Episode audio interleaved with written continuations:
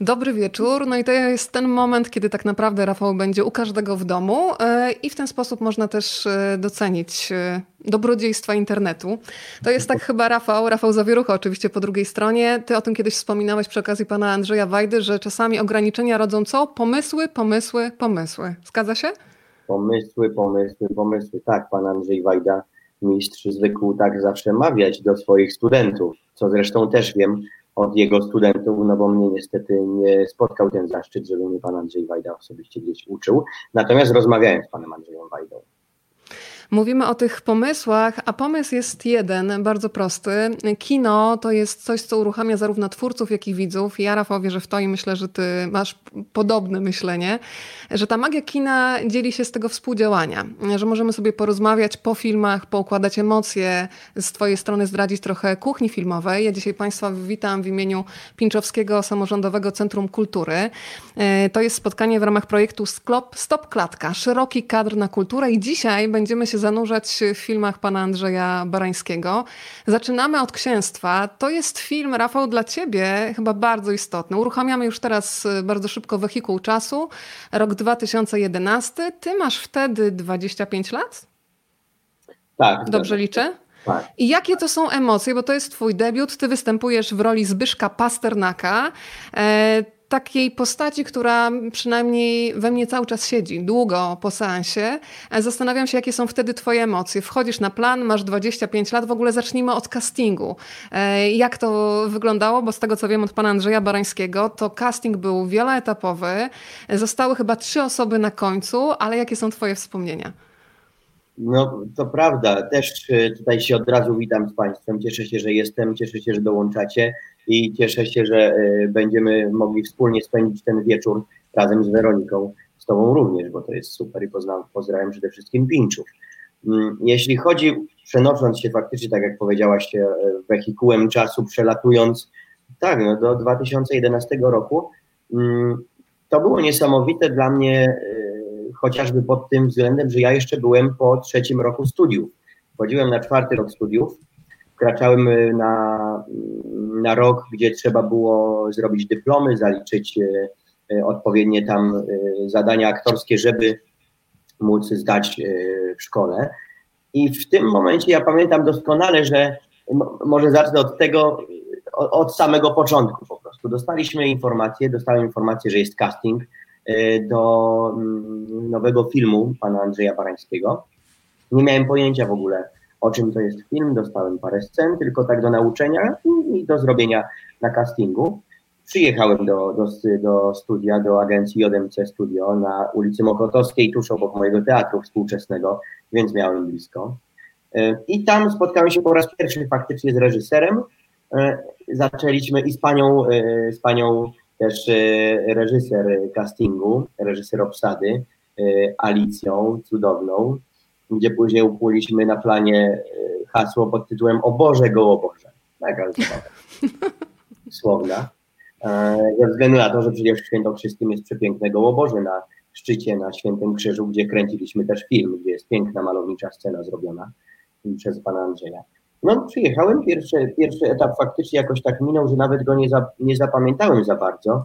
Dopiero gdzieś takie jedno spotkanie, pamiętam, z panem Andrzejem Cudowny na castingu właśnie w studio, gdzie ja tak zrobiłem parę tych scen, pan Andrzej tak spojrzał na mnie i tak powiedział, no to się odezwiemy. I ja tak... Wiadomo, co to znaczy, prawda? Kiedy się mówi, no to się odezwiemy, prawda? Ja tak, dobra, no to jak coś będzie trzeba, no to śmiało się odzywajcie. I naprawdę to był mój pierwszy casting taki większy.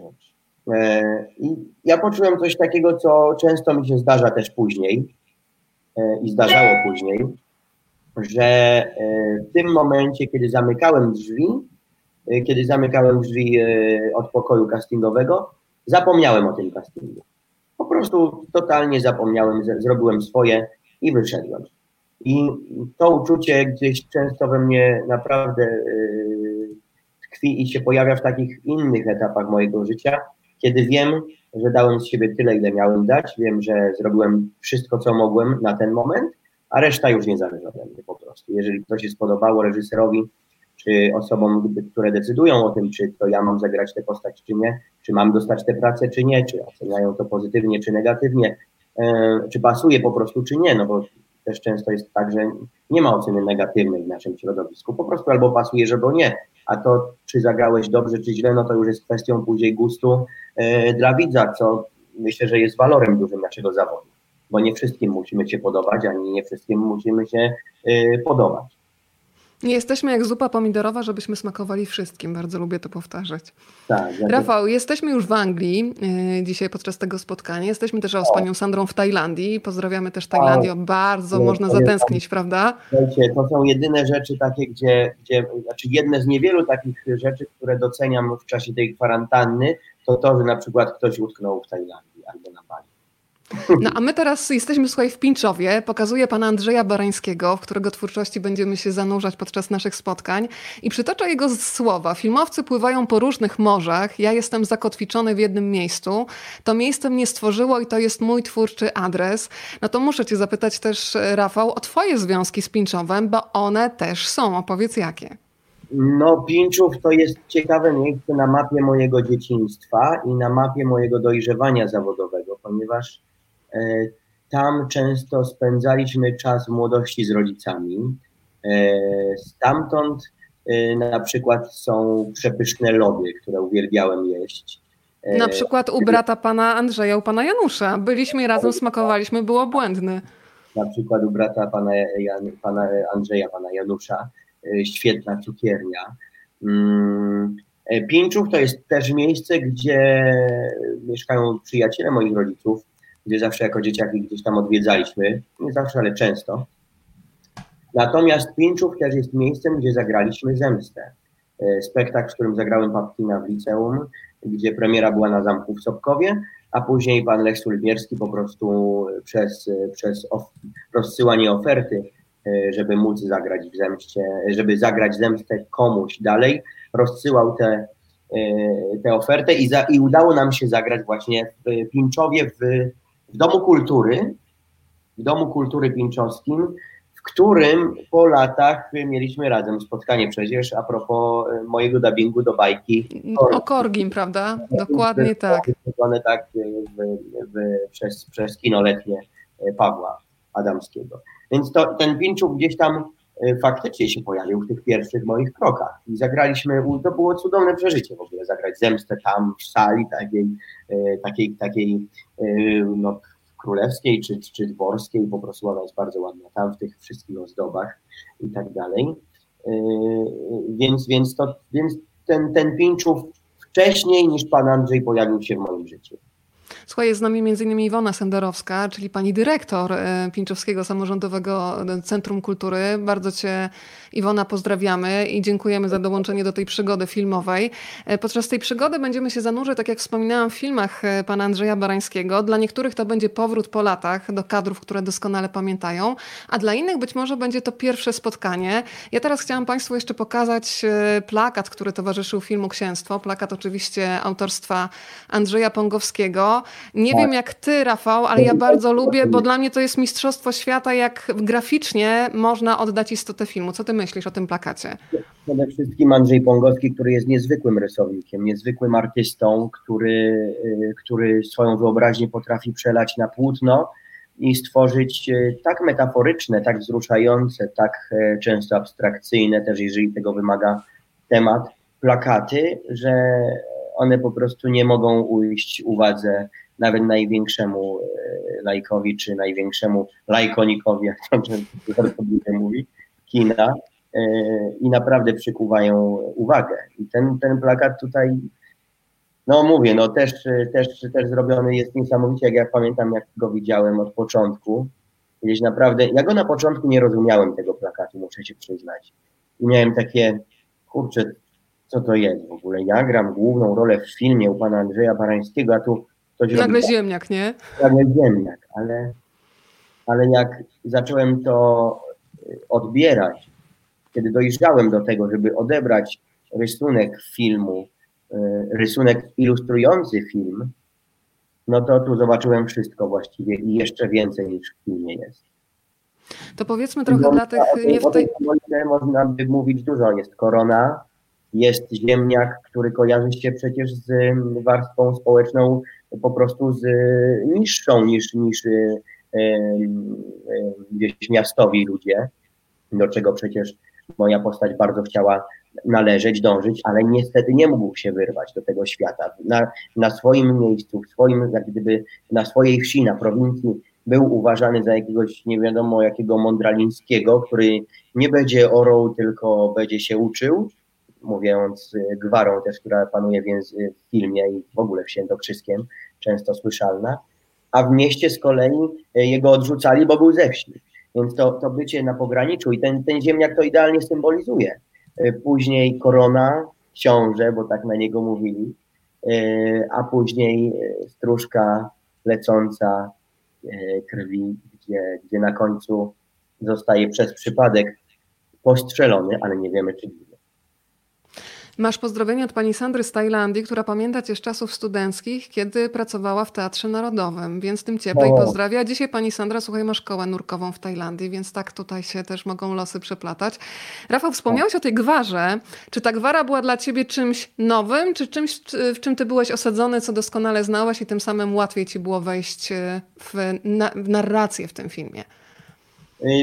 Jeśli chodzi o tę gwarę, no to nie było jakieś dla mnie takie, że musiałem się gdzieś na nowo nauczyć, bo faktycznie pamiętam z dzieciństwa, że tym językiem się mówiło u mnie, czy na wsi, jak jeździłem do babci, czy do dziadziusia.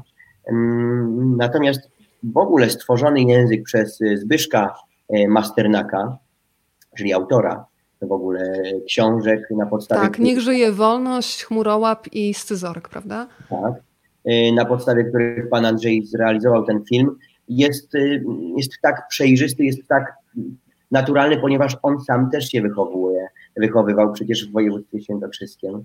Też jest i ta historia właściwie tego piłkarza, tego dzieciaka, który chce się wyrwać, który chce spełnić te marzenia, a niestety coś ma, jak doznaje kontuzji, przydarzyła się mu naprawdę. Zobacz, kto z nami jest. Właśnie wspomniany Zbigniew Masterna, który gorąco pozdrawia. Bardzo pozdrawiamy. Całuję mocno i wiem, że dzwoniłeś do mnie, ale nie mogłem niestety odebrać, bo przez 3 dni byłem tak zajęty teraz. Natomiast obiecuję, że oddzwonię i po prostu przenieść się teraz dzięki właśnie Pińczowowi, dzięki pani Iwonie, dzięki Weronice do tych czasów, kiedy tworzyliśmy ten film z panem Andrzejem Barańskim, panią Albiną Barańską, no to jest niezwykle wzruszający moment. Teraz. To jest bardzo wzruszający moment. Wspomniałeś panią Albinę. To od razu mi przychodzi do głowy przepiękna książka, Moja Albinoczka, która potrafiła mocno kochać. To jest cudowna książeczka, jeżeli Państwo jeszcze jej nie mieliście w rękach, to koniecznie, bo pokazuje, jak można się porozumiewać w takiej codzienności zabieganej, filmowej i zostawiać sobie krótkie liściki miłosne, które pan Andrzej zbierał przez całe życie. Zresztą pięknie pisał, że dla niego pani Albina była Alinką przez całe życie, Balbiną dla kolegów na planie filmowym, ale też warto przypomnieć, że pani Albina odpowiadała za wnętrza w filmie Księstwo, prawda? Tak jest, pani Albina była dekoratorem wnętrz. To było niesamowite też spotkanie, bo pamiętam naprawdę, aż dziwne, że mi się to przypomina, w ogóle nie myślałem o tym, ale pamiętam doskonale przy każdej scenie, kiedy wchodziła do pokoju czy do domu postaci, którą grałem, kiedy zawsze coś tam poprawiła w kadrze, kiedy zawsze coś dodała, zerkała, że to było takim naprawdę takim niezawodowym tylko, ale takim ludzkim dotknięciem dłoni, że ona stwarzała ten świat, który doskonale znała dzięki temu, że Andrzej Barański to jej mąż, gdzie na pewno rozmawiali o pewnych rzeczach, o pewnych scenach, gdzie ona podrzucała też pomysły, więc te wnętrza to nie była tylko scenografia, to nie była tylko dekoracja. Ja odczuwam to po latach jako coś takiego, że to było przeniesienie ich domu do filmu, jako przeniesienie ich prywatności na ekran. No i Tak opowiadasz, że poczułam taką po prostu piękną ludzką czułość. Abstrahując od tej zawodowej i profesjonalnej strony, ta czułość zawsze powoduje, że ten element najważniejszy zostaje na taśmie filmowej i potem trafia do widza. Rafał, mamy dzięki tobie zdjęcie. Nie bez powodu, przepraszam, że tak wchodzę. Przepraszam, ja jestem straszny, jeżeli chodzi o takie rozmowy, bo ja od razu wiem też, że jest mało czasu czasem, a ja chcę tyle rzeczy powiedzieć, też tyle rzeczy usłyszeć, tyloma rzeczami się podzielić, bo tu z panem Andrzejem Barańskim temat to nie jest historia na godzinę czy dwie. Natomiast jeszcze chcę ci tylko powiedzieć, że nie bez powodu się mówi na przykład światło czuły. To jest piękne, tak, ta czułość. Teraz mamy, słuchaj, zdjęcia. Pokażę zdjęcia, które dostaliśmy od ciebie i myślę, że to jest coś unikatowego dla wielu widzów, ponieważ ci, którzy widzieli Księstwo, doskonale pamiętają, że to był film pokazywany w czerni i bieli, natomiast od ciebie mamy kadry kolorowe. Proszę zobaczyć, jak patrzysz na takiego młodziaka, lat 25, czyli nasz filmowy Zbyszek Pasternak w kuchni. Kuchnia, która też mi przywołuje kuchnię mojej babci, więc zawsze za to też kocham kino, że patrzymy na konkretną, odległą historię, ale stop klatki z naszego własnego życia się wyświetlają. To powiedzmy trochę o tym kolorze, bo pan Andrzej Barański mówił bardzo dużo o tym, że część osób nawet była zła, że w końcu ten film był czarno-biały, a nie kolorowy, ale on powiedział, że dla niego to był celowy zabieg, żeby jeszcze bardziej pokazać zwyczajność życia tych bohaterów. Zresztą pamiętam też słowa Mikołaja Grymberga, który kiedyś mi powiedział coś takiego, że kiedy chcesz opowiadać o emocjach i skupić na tym uwagę, to czerń i biel pozwala na to, ponieważ nie ma tak zwanych kolorowych rozpraszaczy. Ale powiedzmy trochę o tych zdjęciach jeszcze, Rafał, bo faktycznie masz bardzo bogate archiwum, ponieważ wykopałeś to wszystko dla nas. Ja to wykopałem, o dziwo, to jest jakiś cud, bo nie wiedząc jeszcze o tym, że będziemy mieli tę rozmowę, uruchomiłem stary komputer, który lata temu kupiłem w Nowym Jorku, jak dolar był po 2 złote. To było bardzo dawno temu. I na tym komputerze działałem przez lata, dopóki nie sprawiłem sobie nowego. A kiedy sprawiłem nowy, to ten komputer rzuciłem gdzieś w kąt. I dosłownie parę dni przed naszym tym umówieniem rozmowy ja zerknąłem tam, żeby zobaczyć, czy tam cokolwiek jest, a tam znalazłem po prostu archiwum moich zdjęć z tamtych lat. Między innymi, mam nadzieję, że Olga tutaj się na mnie nie obrazi, bo to jest takie cudne zdjęcie ze sceny, gdzie ja miałem na imię, gdzie rozmawialiśmy o tym, jak mamy... Ty udawałeś, że jesteś Faustynem, prawda? Chciałeś mieć takie bardziej, nie wiem, miastowe, oryginalne imię, prawda? Tak. Tak, na dyskotece w ogóle, to była super scena. Bajer Full przecież grał w tle, pamiętasz? Bajer Full, dokładnie tak. Myśmy, tak, przecież oni wtedy byli chyba na trasie koncertowej, gdzie osiągnęli ogromny sukces w Chinach. To tam był ten utwór w tle, pamiętam, bo wszyscy Polacy to jedna rodzina. No. Oni zaczynali dopiero karierę w Chinach, którą ogromną zrobili. Tylko muszę wtrącić, że niesamowite jest to, jaka magia się wytwarza teraz między dzisiejszym spotkaniem z tobą, a moim spotkaniem o 20, ponieważ będę rozmawiał o Disco Polo filmie z Maćkiem Bochniakiem i Piotrkiem Głowackim, gdzie też bohaterami jest Bajer Full. To dzisiaj o 20:30, tak? Czy o 20 startujesz? O 20 startujesz. O Zawierusze filmowej jeszcze na pewno dzisiaj porozmawiamy, to ci obiecuję. Ale wracamy do Olgi. Ja w ogóle mam wrażenie, że ona się w ogóle nie starzeje, słuchaj, dziewczyna. Olga nic. Olga jest cały czas tak młodą, tak zdolną też aktorką. No cóż, no tylko to się cieszyć, że tak można mieć urodę, bo dłużej będzie mogła grać Ofelię na przykład. No to jeszcze pokażmy Suchego. Bardzo lubię też te sceny z Suchym, kiedy wynajmujecie wspólnie pokój w filmie Księstwo. No i tam też jest taka bardzo, słuchaj Rafał, o tym też bym chciała porozmawiać, kluczowa scena. Dla mnie chyba najmocniejsza i taka najbardziej przemawiająca, bo to jest taki wątek wstydu, kiedy mamy jakieś marzenia, wyciągamy po niej rękę, życie czasami w bardzo taki bolesny sposób nasze plany i zamierzenia weryfikuje. W tym akademiku się spotyka Bożena filmowa, która chciała być bodajże modelką, a staje się prostytutką. Mamy Suchego, któremu też nie wyszło. Ty cały czas udajesz przed mamą, że studia idą ci świetnie. Nie, oczywiście twój filmowy Zbyszek, natomiast one nie wychodzą. I dla mnie to jest taki moment takiego przejmującego wstydu, kiedy człowiek czuje, że przeżył coś, co go bardzo przemieliło, mówiąc tak kolokwialnie, i musi wrócić do swojej społeczności w jakiś sposób, przyznając się do porażki. Ale dzisiaj o tym, Rafał, myślałam w ten sposób, że dla mnie Zbyszek jest i tak wygrany, bo on coś zrobił. On dał losowi szansę. On się przywracał, ale otrzepywał kolana i szedł dalej. A my tak strasznie się czasami boimy opinii, co ludzie powiedzą w tych małych czy w większych społecznościach, że czasami stoimy po prostu i nie wykonujemy żadnego ruchu. Myślę, że tu, no, tu jest poruszonych dużo właśnie jak gdyby na wielu płaszczyznach byśmy mogli teraz rozmawiać. Przede wszystkim to, co powiedziałaś, te gdzieś marzenia, to co ludzie powiedzą, to jak wypadniemy przed oczami innych naszych domowników chociażby, czy sąsiadów, to jest coś, co na pewno nam może podciąć skrzydła, jeżeli będziemy w ten sposób myśleć. Jeżeli chodzi o Zbyszka, Zbyszek mimo, że sam nie osiągnął tego, co chce, jemu tak zależało na sukcesie innych, na szczęściu innych, kiedy zamawiają tę prostytutkę do pokoju z Suchym, z Jankiem Wojtyńskim, którym zresztą jest dołączony, bo to jest stancja, bo to nie jest akademik, przecież oni nie mieszkają. Nie. Wynajmują u pani, która zresztą cię przeprasza za to, że nagle jest nowy lokator, którego nikt nie zapowiedział. Bo musi jakoś zarobić, bo musi jakoś zarabiać na życie ta pani. Więc nagle jest ten Janek, zaczynają gadać, rozmawiają, piją wódkę i nagle sobie zamawiają dziewczynę. I nagle się okazuje, że przychodzi Bożena do nich, do pokoju, która miała ogromne marzenia być modelką, być na wielkim świecie, wypłynąć za wielką wodę. I Zbyszek naprawdę jej to chce powiedzieć, że co ty robisz dziewczyną? O co chodzi? Co poszło nie tak, że przecież ty miałaś być modelką, a teraz może to też nazywasz modelingiem, nie wiem, ale no zobacz, co się dzieje, wiesz, jeszcze nie jest za późno, zawróć gdzieś, więc tam Zbyszek gdzieś coś takiego mówi, ale Janka to w ogóle nie rusza. No ciągle tak wybrała, Janek chce się zabawić i tyle, a ty albo chcesz, albo nie. I przecież oni jeszcze później chwilę rozmawiają.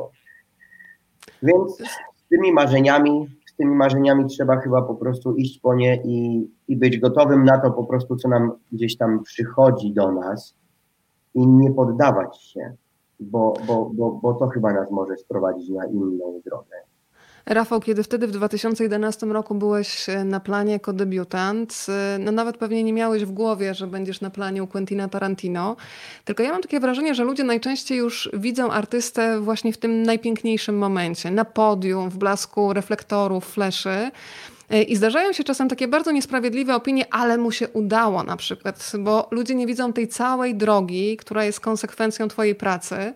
I zastanawiam się, ile po drodze, Rafał, miałeś takich upadków i takich momentów zniechęcenia, kiedy wiedziałeś, że ciężko pracujesz, że jesteś zdolny, a mimo wszystko nie było jakiegoś takiego momentu, kiedy byś poczuł, że jestem na topie, czuję, że jestem zwycięzcą. Bo myślę, że to jest bardzo ważne dla tych wszystkich, którzy niezależnie od tego, jaki zawód mają w swoim życiu, żeby mieli takie przekonanie, że nikt nas nie uchroni w życiu przed upadkiem, tylko najważniejsze jest to, żeby wstać, otrzepać te kolanka i iść dalej. Miałeś dużo takich upadków i zniechęceń po drodze? Miałem. Przede wszystkim, jeśli mówisz o takich upadkach, no to gdzieś tam ja nie czuję tego jako upadki. Zawsze odbieram coś jako jakąś sytuację, która się mnie przydarzyła, że na przykład nie wygrałem castingu do jakiejś roli, albo właściwie nie mam za dużo potrzeb, więc też tych porażek chyba nie jest tak dużo, ale miałem na pewno takie rzeczy, których nie odebrałem jako porażkę, kiedy zdawałem do szkoły teatralnej. Kiedy wiedziałem, że to jest tylko motywacja do tego, żebym jeszcze mocniej się postarał, zrobić to, co chcę i co jest moim marzeniem. Nie dostałem się za pierwszym razem, nie dostałem się za drugim razem, dostałem się za trzecim razem do Akademii Teatralnej w Warszawie, gdzie miałem cudownych profesorów. Natomiast po drodze nie poszedłem na coś innego, nie zaprzestałem nauki, tylko poszedłem na prywatne studia do Krakowa z tą myślą, że ja wiem, co chcę robić, że ja po prostu chcę być w tym zawodzie. A jeśli mówisz o tym utalentowaniu, bo mówisz, że doceniam, że jestem utalentowany czy coś. Ja niestety nie umiem. Ja mam może taki charakter albo nie wiem nawet jak to nazwać, ale cholera, ja jeszcze nie jestem na tym etapie, żeby sobie powiedzieć, żeby sobie uświadomić, że jestem zdolny. Bo i to uwielbiam u Tadeusza Łomnickiego, który zawsze mówił, że są takie trzy etapy w życiu aktora i coraz bardziej to rozumiem. Że pierwszy etap jest taki, kiedy ktoś nam mówi, że jesteśmy zdolni. Drugi etap jest taki, kiedy zobaczymy, że jesteśmy zdolni. A trzeci etap, najtrudniejszy, jest taki, kiedy uwierzymy, że jesteśmy zdolni. I to jest bardzo zgubne często, bo ten zawód potrafi być bardzo różny, bo ten zawód jest taki, że raz jesteś królem, a raz żebrakiem. Można by tu teraz rozmawiać o milionie innych rzeczy, które na przykład teraz się dzieją, gdzie setki ludzi z mojego zawodu nie ma pracy, a przecież na przykład dopiero wchodzi w ten zawód i myślę o nim całym sercem i chcę im pomagać jak najmocniej. Natomiast jeśli chodzi o mnie i o te upadki, to niewątpliwie te zdawania do szkoły teatralnej to było to. I takimi upadkami też były, jakby to nazwać, rzeczy związane często z przygotowywaniem roli, ale to upadki w dobrym znaczeniu tego słowa, bo nie zawsze było tak, że już od razu umiałem. Ja jestem taki, że chciałbym od razu umieć. I nauczyłem się tego przez lata, że widzę te różnice też w początku, że żeby coś miało sens, żeby coś wyglądało dobrze, to musi dojrzeć. I tak jest z rolą, tak jest z charakterem, tak jest z ciastem drożdżowym. To jest tak, wiesz, jak ciasto, które rośnie w piekarniku, wyjmiesz za szybko i nie będzie dobrego, no. No wiesz, no dzisiaj się robi brownie. A w filmie, skoro jesteśmy przy słodyczach, to bardzo lubię scenę, kiedy masz w sobie takiego fajnego małego chłopca, który tam jest w kuchni w domu i się pyta swojej matki, czy są gdzieś krówki, więc też jest taki twój ten Zbyszek takim łasuchem, to na pewno. Ale porozmawiajmy też właśnie o tej jednej z pierwszych scen, kiedy ty dzwonisz do swojej filmowej mamy, no i tam bajerujesz, że oczywiście egzamin zdany, teoretycznie studiujesz prawo w Lublinie, egzamin oblany, czeka cię tak zwana kampania wrześniowa, która też no, wiadomo jak się zakończy w filmie. Natomiast zastanawiam się, jaka była reakcja twojej mamy. Miałam okazję ją poznać, fantastyczna, zresztą bardzo gorąco pozdrawiam. Kiedy powiedziałeś w ogóle, że będziesz aktorem. Bo wiesz, rodzice czasami w dobrej wierze, ja pamiętam do dzisiaj, to mojej mamie wypominam, że kiedy powiedziałam, że jadę na studia do Warszawy, i było bardzo dużo osób na jedno miejsce. Moja mama, chcąc mnie jakoś tak ustrzec, powiedziała mi, wiesz, ale może tak się tak bardzo nie nastawiaj. I ja jej to dzisiaj wypominam, że no, to nie było takie, wiesz, pchnięcie czy dmuchnięcie w plecy. Więc zastanawiam się, jaka była reakcja twoich rodziców, będę aktorem. No, to było ciekawe, ponieważ rodzice nie mieli nic wspólnego z tym zawodem wcześniej. Nie mieli do czynienia z nikim, kto byłby aktorem i kto byłby w rodzinie aktorem. Tata jest muzykiem, tata jest organistą, kończył szkołę muzyczną, moi wujkowie też byli w szkołach muzycznych, gdzieś tam od dziecka ta muzyka w domu u nas była, natomiast jeśli chodzi o stricte takie talenty teatralne, aktorskie, no to nikt oprócz mnie chyba takich nie przejawiał, bo to ja byłem tym pierwszym w rodzinie, który od małego gdzieś tam robił, a to teatrzyki, a to ten, moja siostra też, Edyta, która zawsze uwielbiała robić na przykład jasełka. Grała zawsze Matkę Boską, a ja kiedyś grałem jej syna, czyli Jezuska. Więc to były takie pierwsze teatralne, można powiedzieć, poczynania w rodzinie, ale ja poszedłem w to dalej. Natomiast kiedy już powiedziałem rodzicom na serio, że chcę zostać aktorem i chcę stawać do szkoły teatralnej, czyli to było w liceum, no to rodzice tak troszeczkę się zdziwili, no bo powiedzieli, no jak, że jest tyle zawodów na A to lekarz, a to prawnik, a to malarz, a to mechanik, a to literat, a nawet artysta, a to pilot i tak dalej, a to policjant. No ale ja mówię, nie, ja chcę być aktorem, chcę zdawać do szkoły, ja to mówiłem górnolotnie, że nawet jak nie będę nigdzie w teatrze, to będzie mi wystarczyło, jak będę zamiatał chodnik przed teatrem. No ale nie było czegoś takiego, że oni nie bronili pójść w moją stronę, w moim kierunku, czy jakoś zniechęcali do tego. Nie. Nasi rodzice zawsze mówią nam, wpajają nam i zresztą dalej to robią, że najważniejsze, że to my mamy być szczęśliwi i tyle. A oni nam dają po prostu podstawę, nie? Słuchaj, trochę jest też ten taki Zbyszek z Księstwa, bo on mówi o tym, że to jest strasznie ważne, że on bardzo by chciał odkryć w sobie pasję, która stanie się jego prawdą, jego pracą, więc to masz wspólnego z bohaterem. Pokażę jeszcze Państwu pana Andrzeja Barańskiego przy pracy teraz. Bardzo lubię to zdjęcie i poproszę Cię, Rafał, żebyś powiedział, jak ta praca na planie wygląda, bo reżyserzy są przeróżni. Pan Andrzej też, i to trzeba powiedzieć, jest też scenarzystą. Ja uważam, że to jest zawsze jeszcze bliższy związek z filmem, bo ten tekst jest dokładnie przefiltrowany przez człowieka, nie jest po prostu zabrane od kogoś i przekładane, reżyserowane, tylko to jest coś bardzo w środku człowieka. Jak pracuje pan Andrzej? Daje wolność, pozwala szukać nowych rozwiązań, trzyma się bardzo mocno scenariusza, opowiadaj. Pan Andrzej, myślę, że pracuje tak jak Quentin Tarantino i myślę, że tutaj nie będzie to żadną pomyłką z mojej strony. To jest człowiek, który, jak wygrałem już casting, dostałem scenariusz i powiedział, no to spotkamy się na planie. Tak było. A kiedy już byłem na planie, to były rozmowy na zasadzie poprowadzenia w tym kierunku, ale dające ogromną swobodę. Ja naprawdę byłem wystraszony, bo widzimy naszą przecież Boże cudowną charakteryzatorkę, z którą będę też teraz pracował. Niedługo w tle jest, bo to jest scena z wesela. I pan Andrzej podchodził i tylko takie dawał iskierki, takie impulsy do tego, w którą stronę pójść, wydobywając jak najwięcej ze mnie. Czułem się naprawdę tak, miałem stres, bo czułem się, jakby mi ktoś rzucił na głęboką wodę na środek morza bez koła ratunkowego. I mówić tak płynie.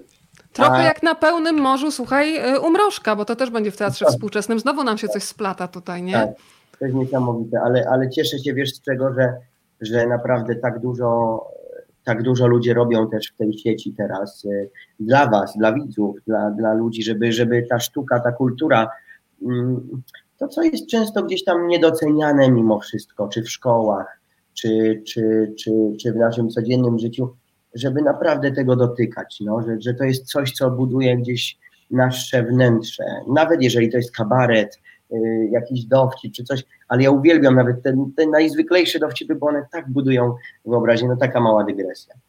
To Rafał, sięgam do twojego tajnego archiwum i zatrzymajmy się przy tej fotografii. Myślę, że też dla ciebie ważna. Wyjaśnij, dlaczego ją wybrałeś na dzisiaj.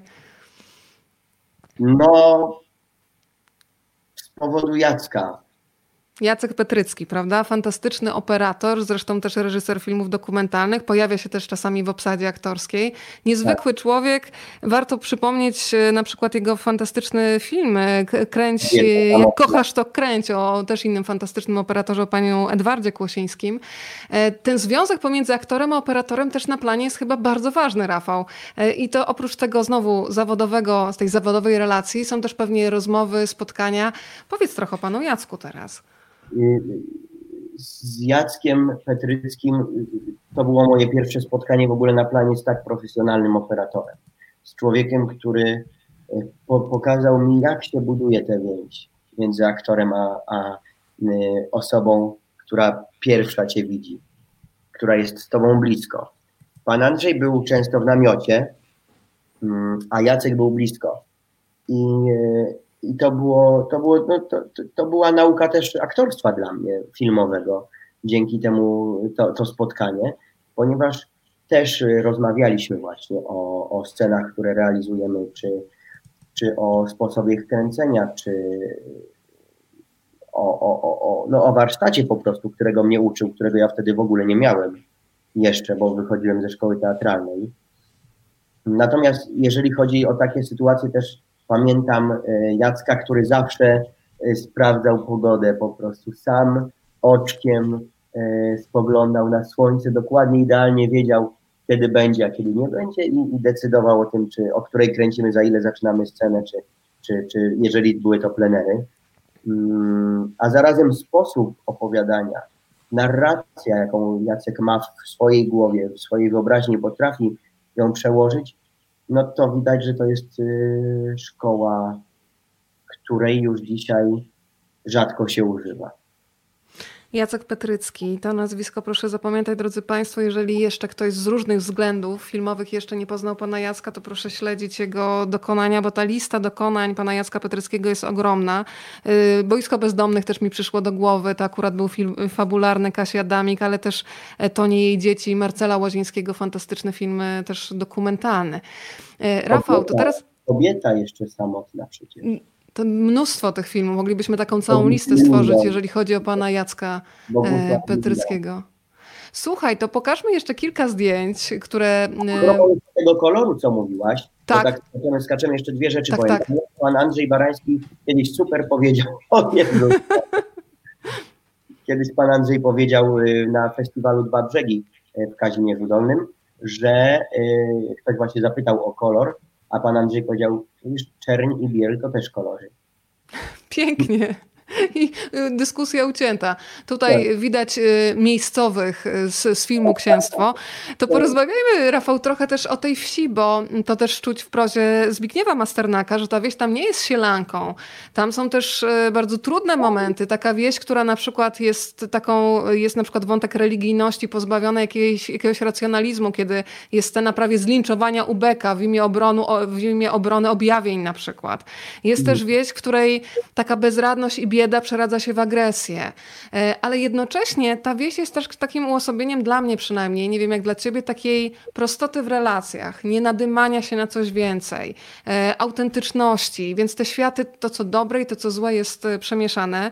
Przygotowałam sobie Tadeusza Sobolewskiego, który w 1978 roku tak pięknie napisał, że to życie u Andrzeja Barańskiego to jest taka rzeczywistość rozrzedzona, że życie się toczy wolniej i wtedy lepiej widać człowieka, że te ograniczenia, jakie sobie narzuca, są pozorne, że w tym mikrokosmosie można zobaczyć coś, co zostaje zagubione w jakiejś takiej makroskali, kiedy mówimy o jakichś przełomowych wydarzeniach dla całego narodu, nie wiem, społeczności.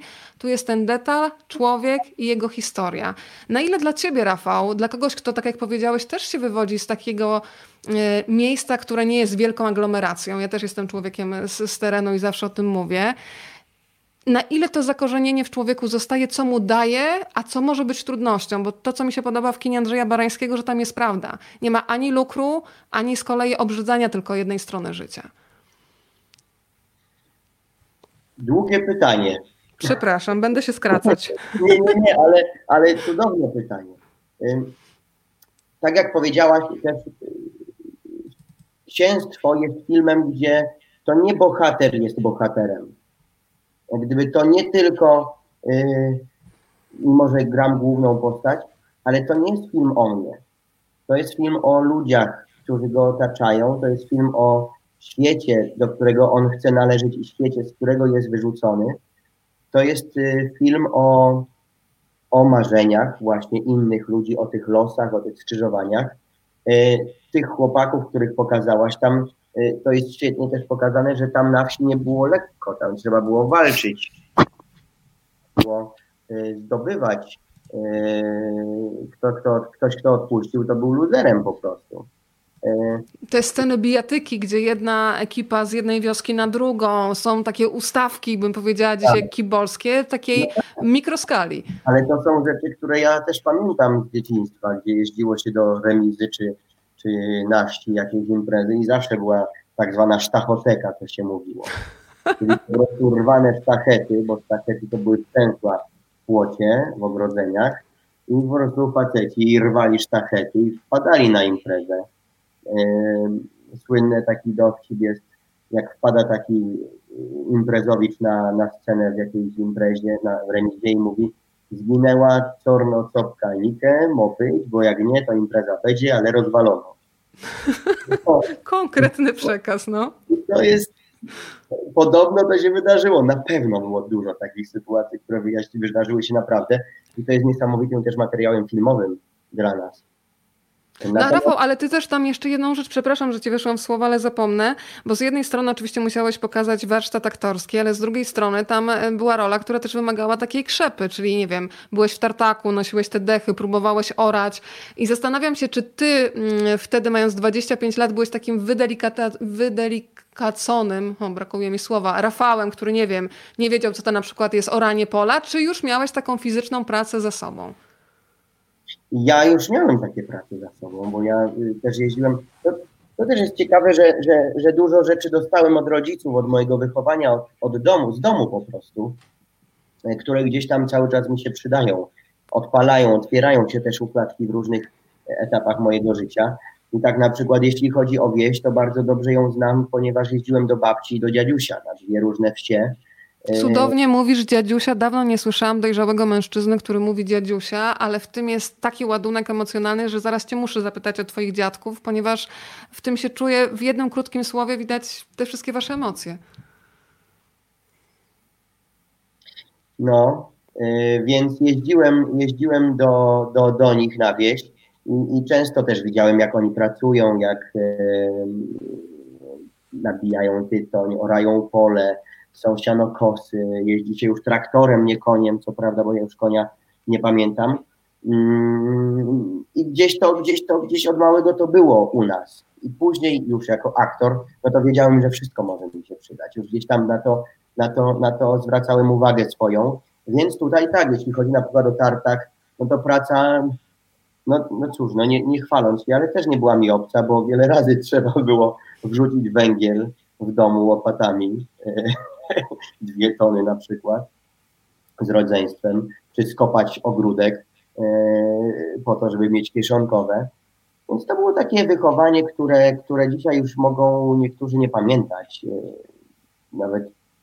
Nawet głupio się czuję, kiedy to mówię, bo jeszcze jestem młodym gościem, ale to jest bardzo potrzebne nam w życiu, żebyśmy takiego czegoś doświadczali i żeby rodzice to dawali swoim dzieciom, bo myślę, że to jest najlepsza szkoła i najlepsze, co możemy komuś dać, przekazać, bo to zostanie też.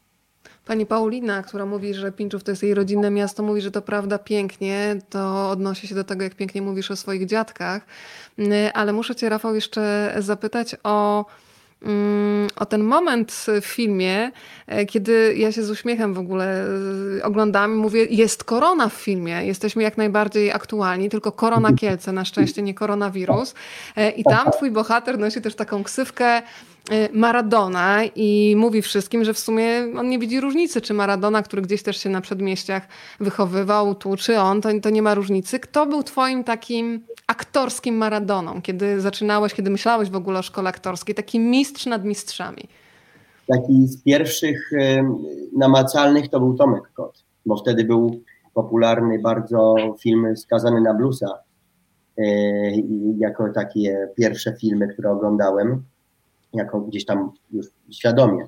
Oczywiście wcześniej to były filmy też hollywoodzkie, stare produkcje filmy i wiadomo, ikony aktorstwa. Natomiast Tomek był dla mnie takim młodym aktorem, który odnosi sukces tak wielki, a jednocześnie jak oglądałem jego rolę i podejście do tego zawodu, no to mówiłem, kurde, ale gość, ale myśli o tym zawodzie, ale nie odpuszcza, ile można się od niego nauczyć, ile ja jeszcze nie wiem, Boże, ja nic nie wiem. Ja często jestem leniwy po prostu, często mam tak, że coś nie chce mi się zrobić, ale wiem, że to zrobię, wiem, że umiem to zrobić, tylko po prostu, a on tak precyzyjnie do tego podchodził już wtedy. To jest jeden człowiek niewątpliwie wielki dla mnie i zawsze on wie, że go kocham miłością, całym serduchem, jak brata. Natomiast jeśli chodzi o takich zawodowych też mentorów, no to moi profesorowie też, i to był Zbigniew Zapasiewicz. Natomiast takim aktorem, gdzie naprawdę nawiązuję do niego, odnoszę się i gdzieś tam dojrzewam też do tego, żeby coraz odważniej iść w to, to jest Tadeusz Łomnicki. To jest facet, który nie bał się niczego i można by powiedzieć, że on nawet przed sobą grał. Był tak perfekcyjnym aktorem. Wspomniałeś Tomka Kota, ty jesteś skromny, więc sam o tym nie powiesz, ale ja się uśmiechałam, kiedy prowadziłeś ostatnio spotkanie podczas zawieruchy filmowej właśnie z Tomkiem Kotem i Tomek Kot z ogromnym uśmiechem i wdzięcznością tobie dziękował za ten moment, jak go przyjąłeś w Los Angeles, prawda? Gdzie to on się czuł jakimś takim debiutantem zagubionym w przestrzeni, a ty nagle pojawiłeś się w roli przewodnika. My się po prostu umówiliśmy, że jak będziemy z kimś rozmawiać, to sobie nawzajem dziękujemy. Nie, ale Tomek tak, to prawda. No oczywiście takimi zagranicznymi też mentorami, Maradonami, no to jest Al Pacino, to jest De Niro, to jest Leonardo DiCaprio, Brad Pitt, to jest Tim Roth, to jest No dużo ich jest takich. No, z poprzednich pokoleń to jeszcze Marlon Brando, z polskich, no musiałbym tak wymieniać dużo. Dustin Hoffman, świetna postać, genialny człowiek, niesamowicie wytrwały i to, jaką on drogę przeżył też, jakie... Stworzylibyśmy, słuchaj, świetną piłkarską jedenastkę z tych wszystkich nazwisk, które teraz padają. Już sobie wyobrażam w ogóle taki mecz, wiesz, mecz tak. za meczem. Tak. Starcie gigantów po prostu. A te aktorskie spotkania przy okazji Księstwa jeszcze, tam na planie między innymi pojawił się pan Henryk Gołębiewski, Aldona Jabłońska, którą myślę, że młoda publiczność pamięta na przykład z programu Szymona Majewskiego, gdzie pokazała fantastyczny potencjał też satyryczny, komediowy. Tutaj tak. Kompletnie inna rola twojej matki, której też się po prostu wierzy od momentu, ona jest poruszająca.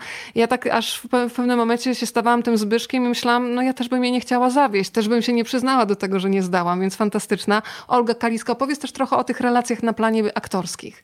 No to było cudowne, te spotkania były świetne, bo i Aldona, która była już doświadczoną aktorką, która mnie tak, można powiedzieć, zaopiekowała się mną też, niesamowicie, jak ta moja mama filmowa. Bardzo jej za to dziękuję naprawdę i to ona też stworzyła podwaliny do tego, żebym wykonywał ten zawód, bo na planie nie odwróciła się ode mnie, tylko faktycznie zawsze gdzieś była, gdzieś pomagała. Z kolei Olga Kalicka wtedy wchodziła w ten zawód, więc ja też się cieszyłem, że ja już jestem aktorem na studiach, a ona chyba dopiero zdawała na studia, czy coś takiego, czy jeszcze była przed studiami, więc też się cieszyłem, że z kolei ja mogę coś dać komuś, na planie filmowym, gdzieś coś przekazać. Ale w ogóle te relacje na planie i w ogóle język na planie, jaki panował, to jest coś, co mi zostało na stałe w głowie i w uszach. To jest niesamowita kultura. Szacunek do człowieka i kultura, jaką rozpościerał na planie pan Andrzej Barański. I to ja zawsze mówię, że jest zależne od tego kapitana, który płynie do końca, który nie schodzi ze statku, który nie poddaje się i nie zeskakuje, zostawiając pasażerów, tylko to jest kapitan, który płynie do samego końca. Nawet jeśli zdarzy się tak, że ten okręt nie wypłynie na wielką wodę, jak on chce, jak wszyscy chcieli, co się stało w Gdyni, bo przecież film, mimo że był wtedy naprawdę mocnym kandydatem do głównego konkursu, nie został wzięty do konkursu przez to, że zadecydowały pewne czynniki układów. Pan Andrzej Barański nie był wtedy zbytnio lubiany przez kogoś z komisji czy coś. I to bardzo mnie zabolało też. Bardzo mnie zabolało. A jednocześnie pan Andrzej się nie poddał. Powiedziałeś, Rafał, o tym najważniejszym kapitanie. Tutaj mamy właśnie kapitana na planie filmowym. Kiedy się patrzy na pana Andrzeja Barańskiego, nawet go nie znając, to ma się wrażenie takiego spokoju i opanowania, ale też mnie korci, żeby zapytać, czy kiedy są nerwowe sytuacje na planie, to jak kapitan reaguje? Dalej jest wszystko takie spokojne, dostojne? Było kilka momentów takich, gdzie się pan Andrzej denerwował. Gdzie naprawdę... Jak się denerwuje pan Andrzej Barański? Opowiada Rafał Zawierucha.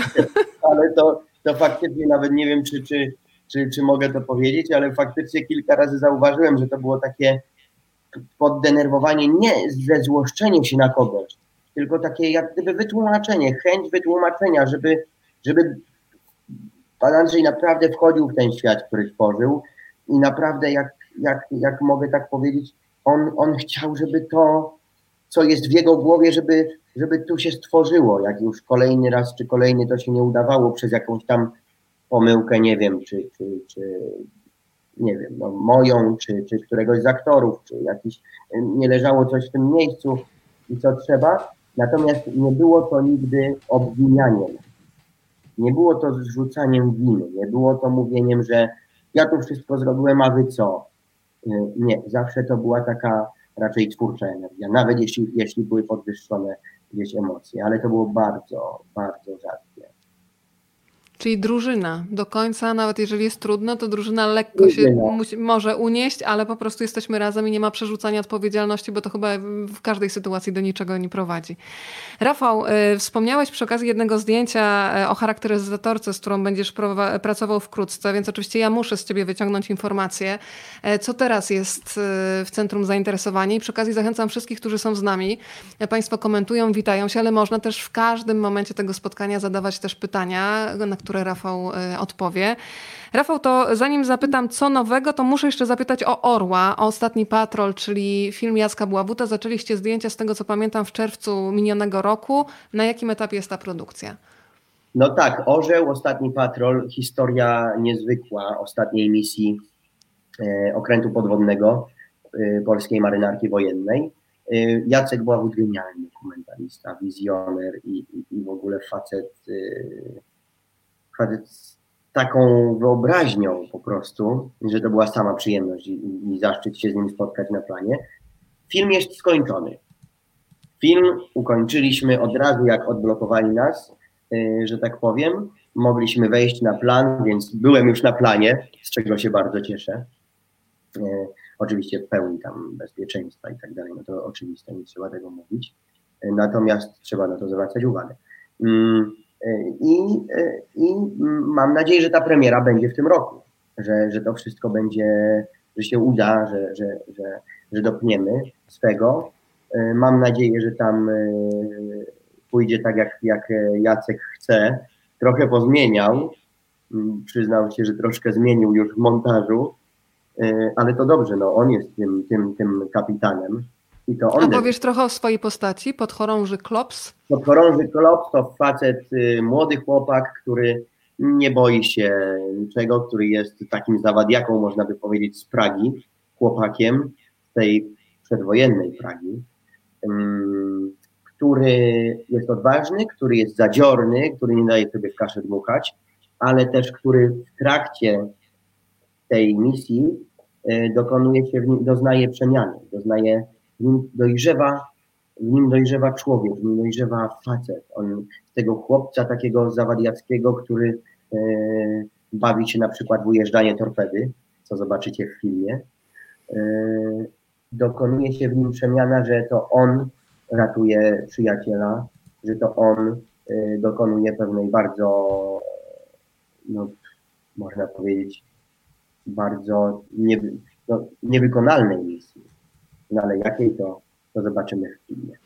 Wiesz, co mnie jeszcze podwójnie kręci w tym filmie, że operatorem jest Jolanta Dylewska, czyli między innymi pani, która odpowiada za Pokot Agnieszki Holland czy W Ciemności, a w ogóle kobiety w zawodzie operatora to jest rzadkość. Jak ta współpraca wygląda? Bo to też jest inny zupełnie sposób wrażliwości i patrzenia jednak. Spotkanie w ogóle z panią Jolantą na planie to wielkie przeżycie.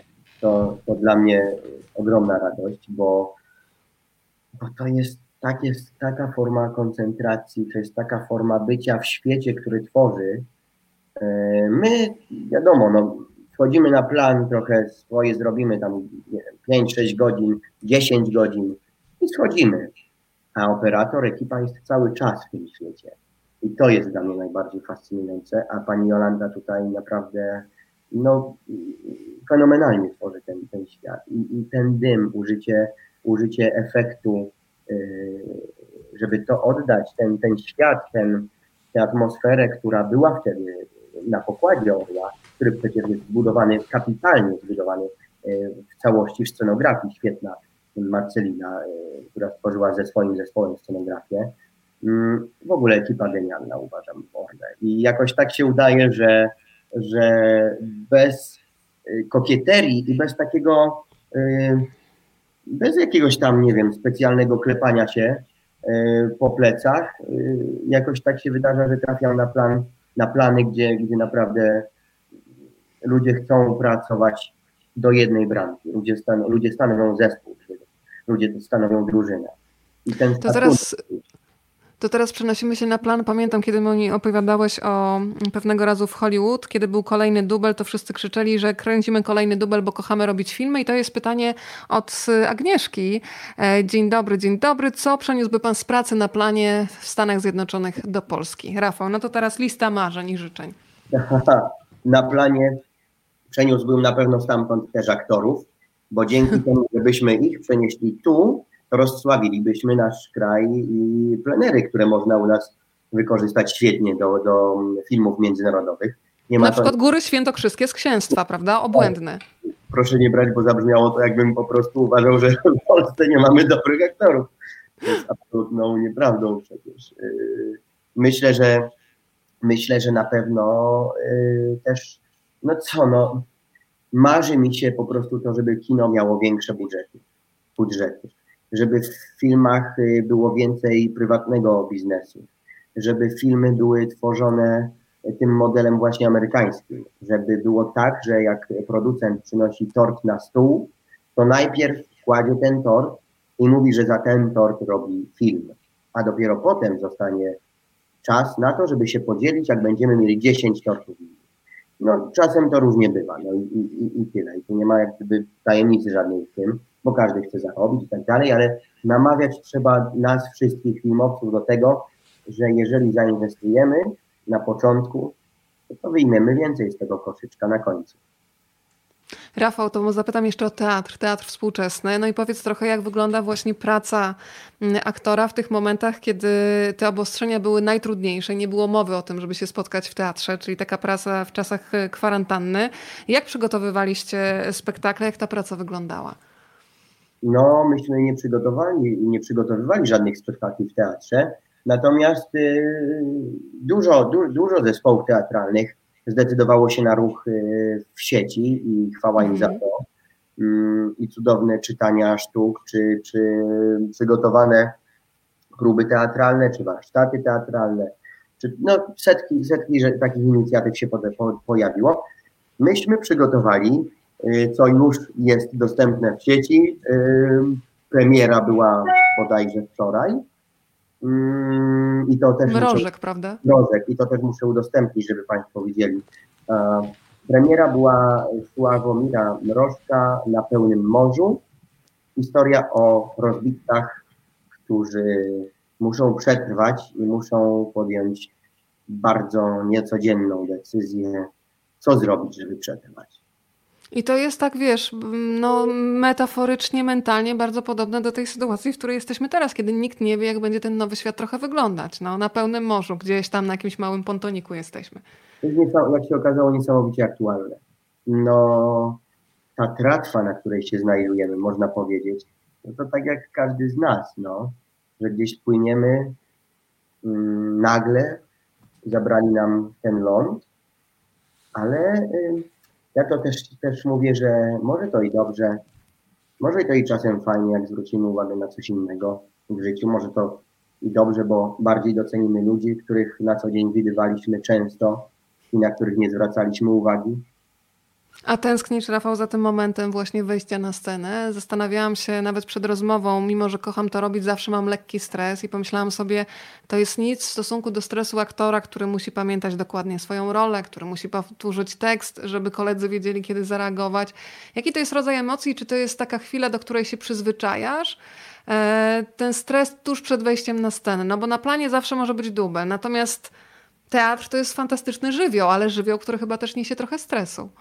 Ja najbardziej lubię ten moment, kiedy masz wejść na scenę i zaczynam oddychać tym powietrzem, które już wytworzył partner, który już tam jest. I to jest najpiękniejsze, bo to jest powietrze, które zawiera w sobie energię nie tylko tego, kto jest na scenie, ale też tego, kto jest na widowni. I to od nas zależy, którą energię przyjmiemy. To od nas zależy, czy my zapanujemy nad tym światem, który tworzymy, czy poddamy się, na przykład komuś, kto siedzi na widowni i akurat ma na przykład zły dzień, powiedzmy. Więc to najbardziej lubię w ogóle przed wejściem i naprawdę nie mogę się też doczekać, mimo że ostatnio musiałem być na urlopie bezpłatnym u mnie w teatrze, to jednak gościnnie znowu mogę tam być cały czas ze względu na kalendarz i różne tam rzeczy. Natomiast nie mogę się doczekać, kiedy znowu zaczniemy w zespole pracować nad kolejną sztuką. Rafał, dzisiaj wspólnie uruchamiamy taki wehikuł czasu, wracając do Księstwa, rok 2011, kiedy film pojawił się na ekranie, ale też siłą rzeczy rozmawiamy o tym, co się dzieje teraz u ciebie. Ja nie ukrywam, że jestem... Przepraszam, jeszcze tak? Muszę to pokazać, ponieważ w 2011 roku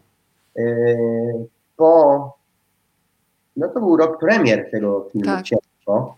Moja znajoma zrobiła mi grafikę, którą znalazłem 2 lata temu, szykując się do roli Romana Polańskiego i zupełnie o niej zapomniałem.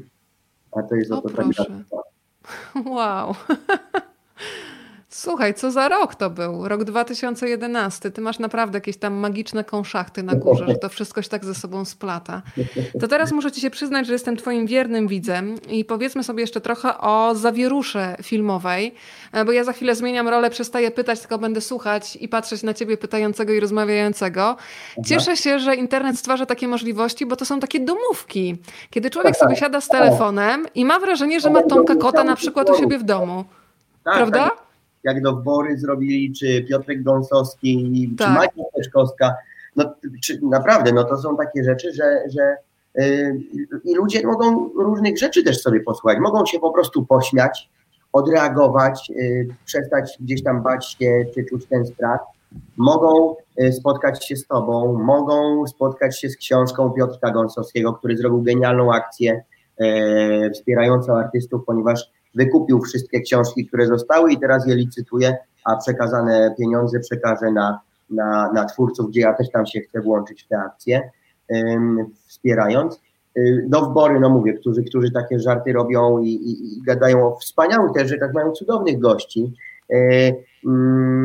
Czy u mnie po prostu, kiedy rozmawiamy nagle tylko i wyłącznie o naszym fachu, o naszej profesji i tak jak teraz właśnie my robimy, to tak samo moi goście u mnie w programie rozmawiają i to jest takie swobodne, gdzie czujesz, że po prostu jesteś z tymi ludźmi. No.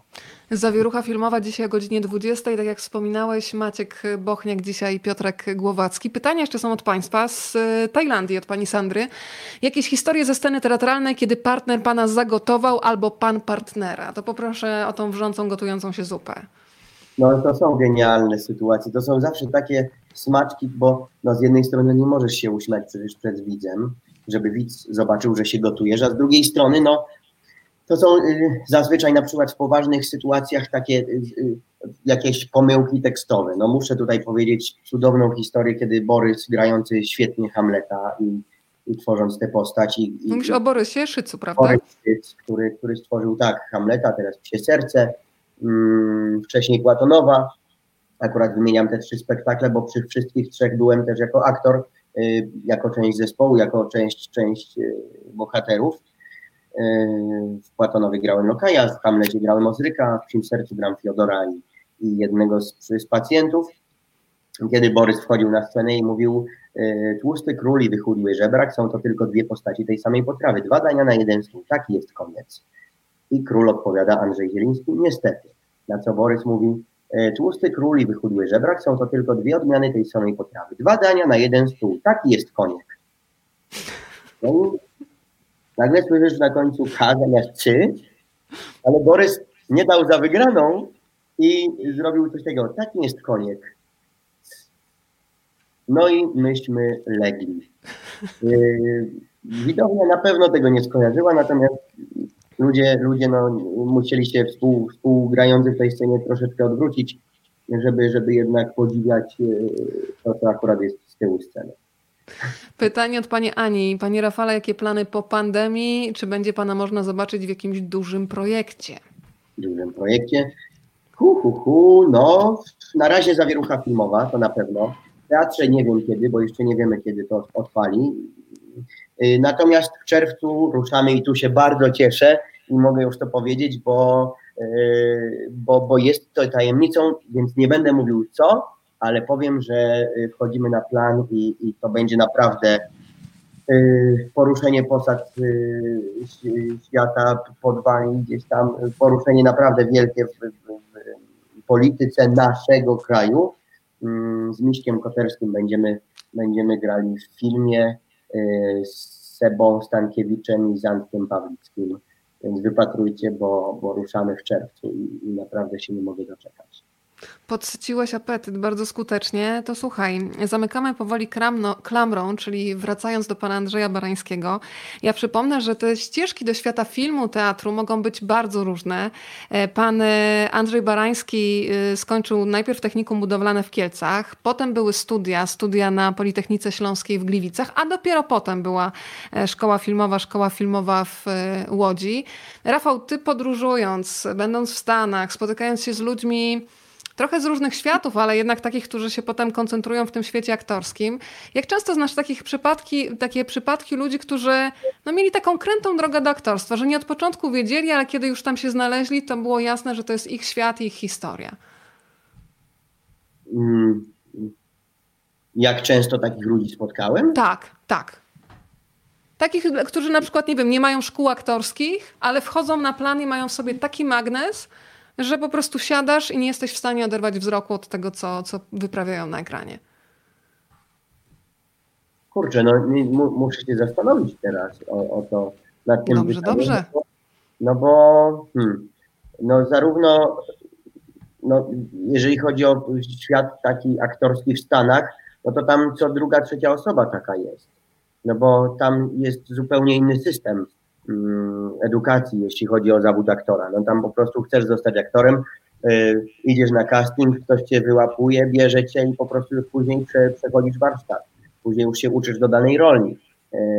Później masz już coacha swojego, później już masz czy kaskaderów, czy nauczycieli od języka, akcentu, sportu i tak dalej. U nas jest to inaczej. U nas jednak dalej gdzieś oczekuje się tego warsztatu.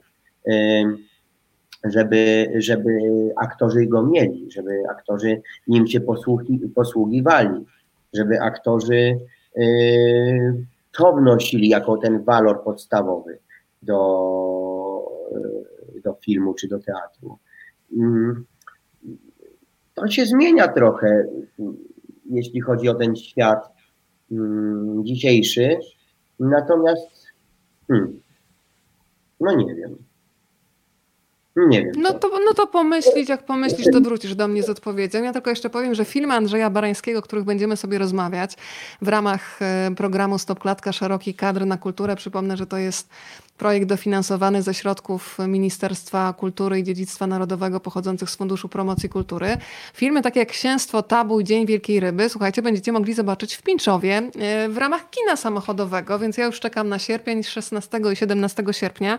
To Rafał, na koniec pytanie... Tak? Powiem ci, na przykład o to pytanie, co mówisz, genialnie zagrała rolę pewnego razu w Hollywood chociażby ta młoda aktorka dziewczynka. Ona nie jest aktorką, a jednocześnie jest idealna, gdzieś tam została wybrana. U nas często w filmach też masz postaci, które są tak idealne do filmu, to co robił Bareja, na przykład on brał prawdziwych naturszczyków, on nie brał ludzi po szkołach aktorskich, bo jemu zależało na prawdzie też.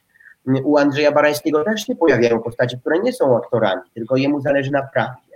Więc jeżeli to świadomie robimy, żeby tylko i wyłącznie uzupełnić obraz, który tworzymy, film, że chcemy coś dodatkowo dać człowiekowi, to jest cudowne.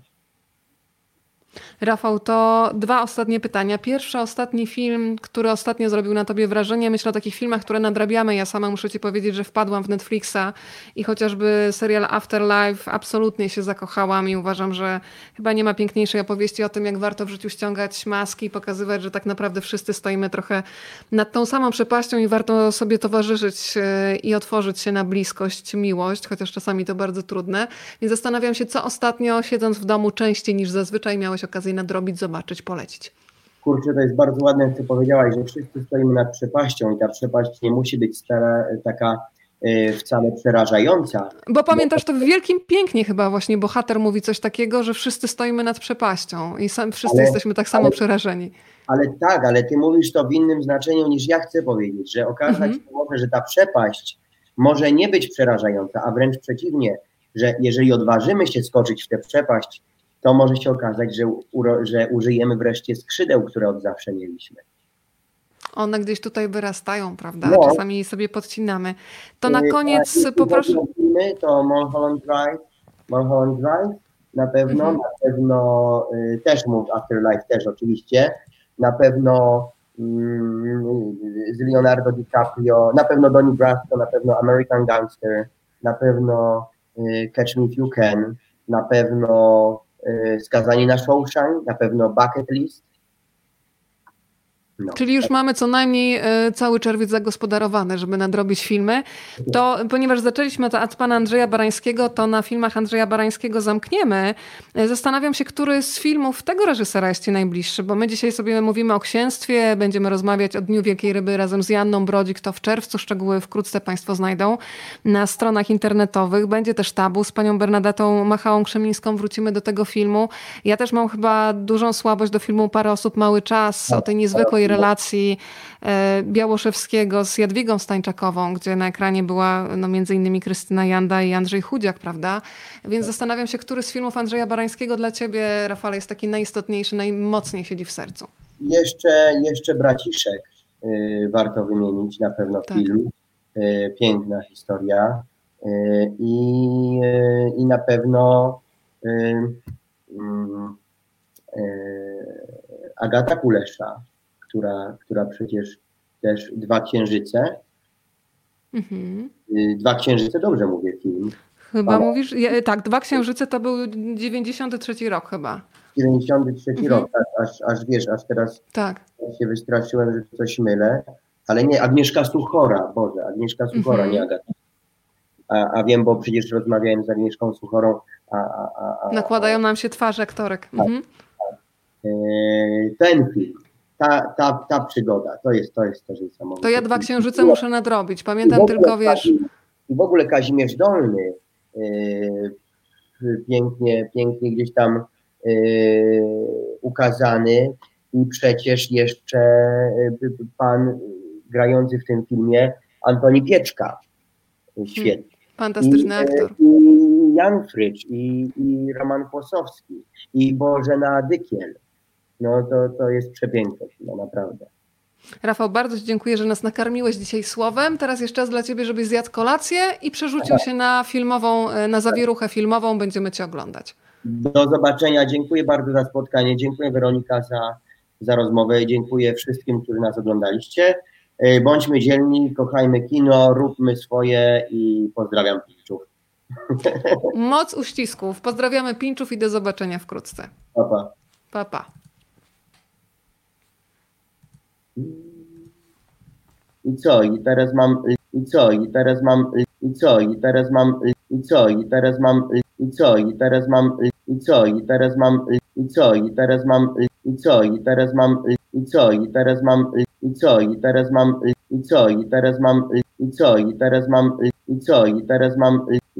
mam